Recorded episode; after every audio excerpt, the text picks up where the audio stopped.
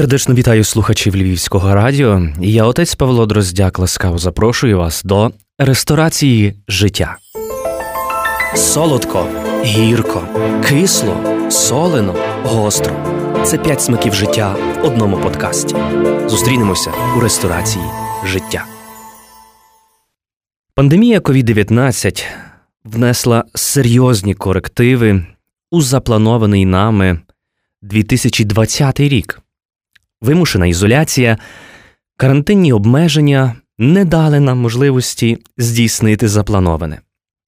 В особливий спосіб це стосується осіб, які бажали розпочати своє життя у святій тайні подружжя. Одним із застережень і дорікань старших було, а я тобі казав, що у високосний рік не можна шлюбуватися. Ось і нічого не вийшло.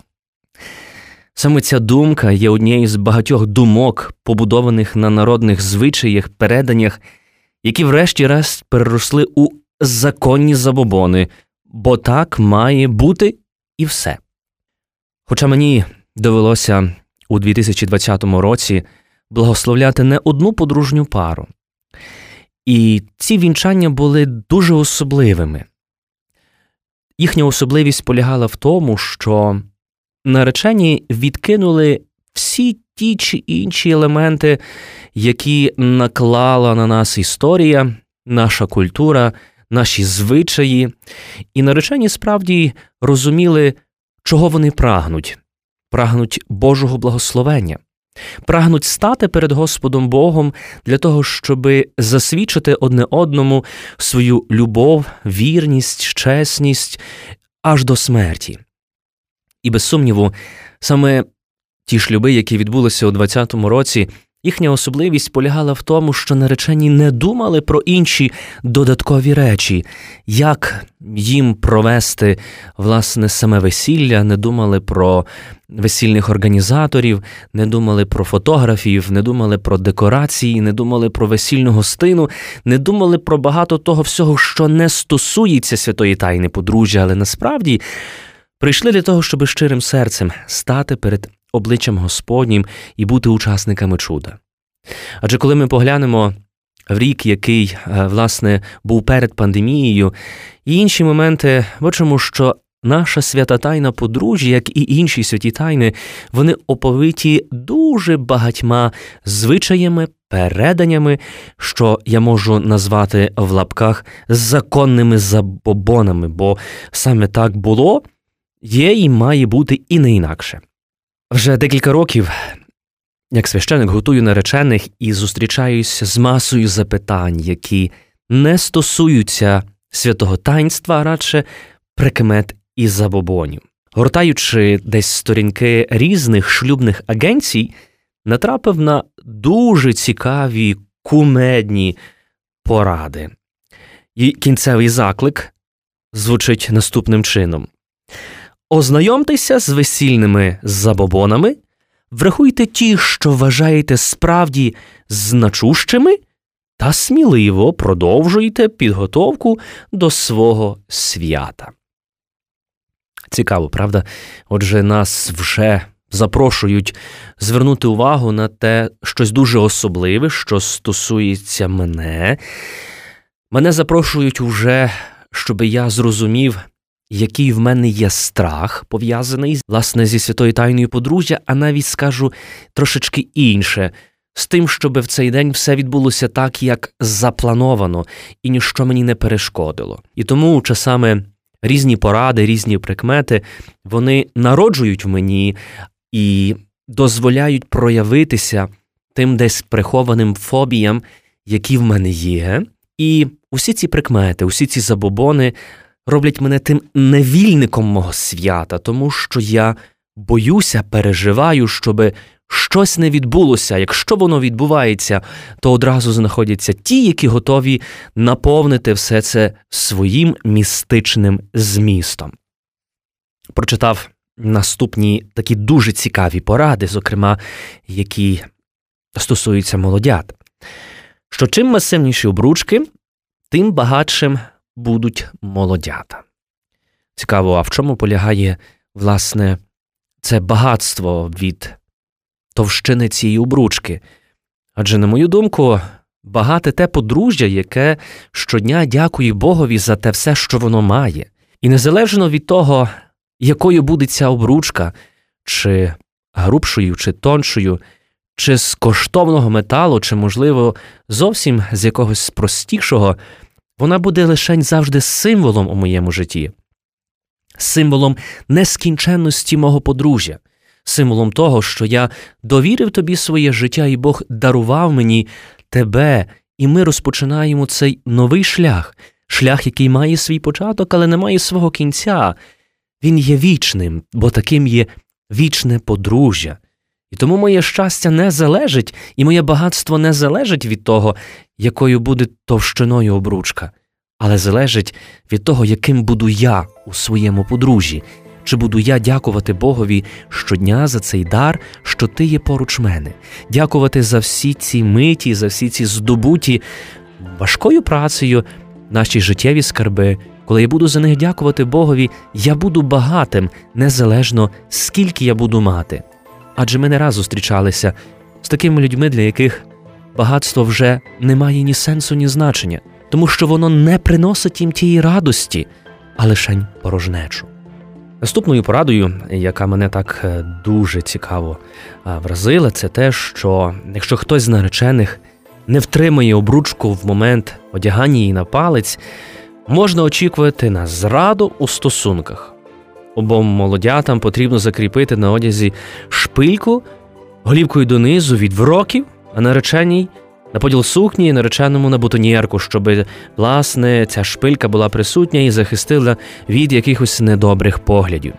Друзі, ми люди всі 21 століття, ніяка шпилька не може захистити нас від чого-небудь. Адже ми звертаємо увагу на наш, зокрема, перше фізичний стан. Адже часто буває так, що приготування до шлюбу воно супроводжується е, великими емоціями, воно супроводжується переживаннями. І дуже часто трапляється так, що наш організм просто не витримує цього навантаження, і в певний період часу він може сказати Стоп! Мені потрібно відпочити, і тому часами можуть траплятися різного роду запаморочення, а ем, якісь такі неприємні моменти мого фізичного стану.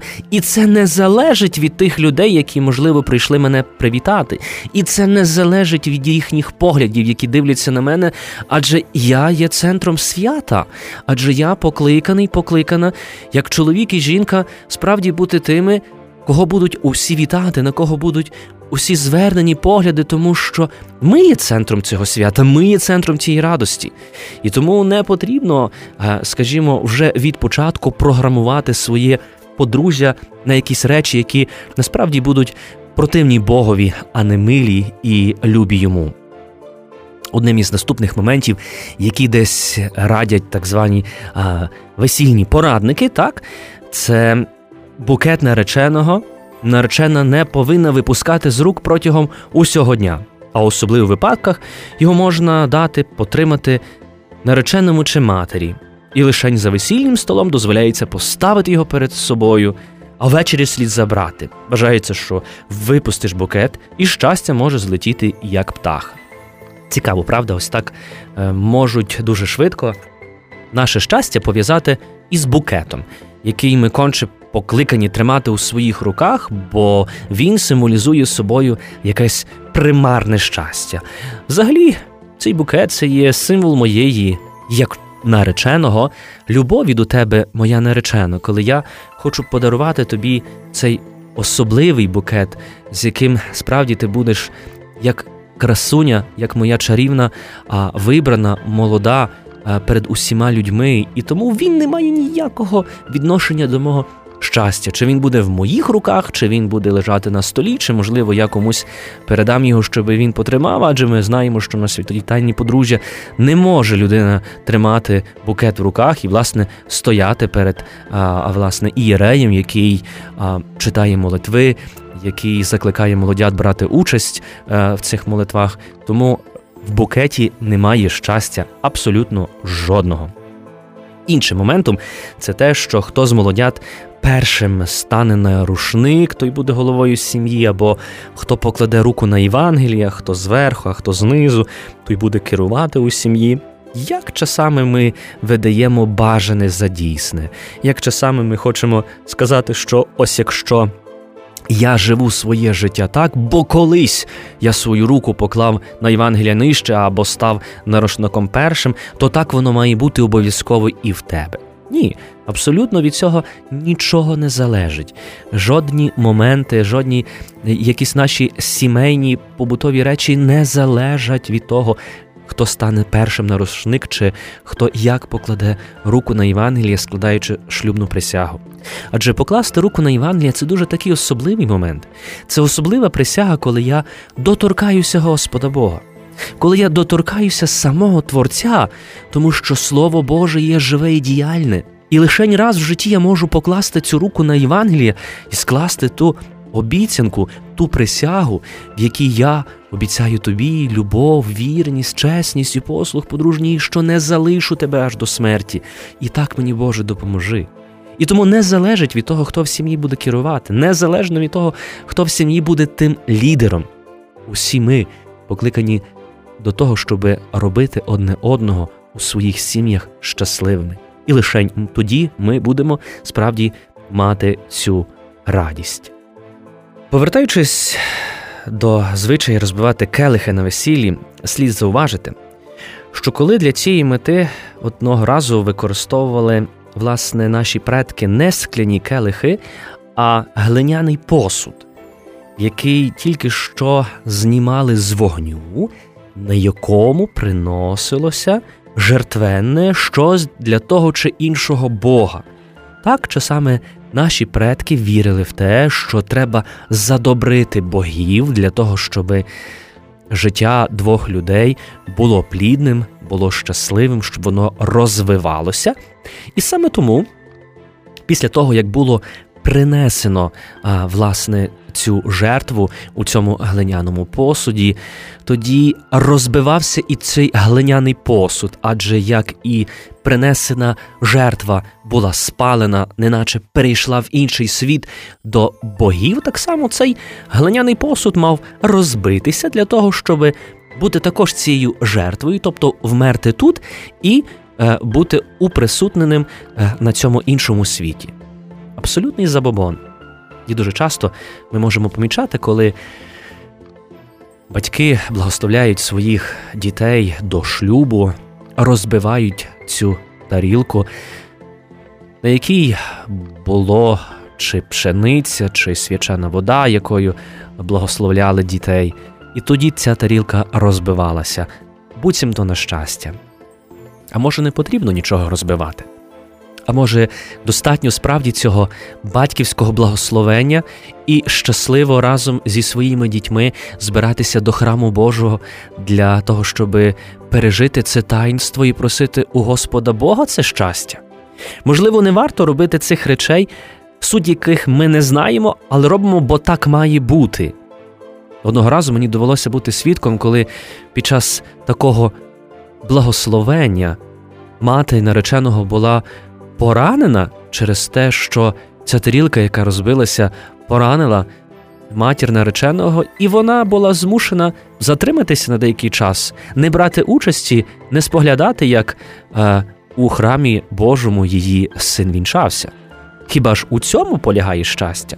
Тому, без сумніву, ми маємо бути розумними. Ми маємо розуміти про те, що світ мінливий, він хоче тримати нас на прикметах, забобонах, він хоче тримати нашу душу християнську у постійному страсі, щоб ми не були свобідними, щоб ми були насправді рабами своїх власних страхів, своїх власних фобій.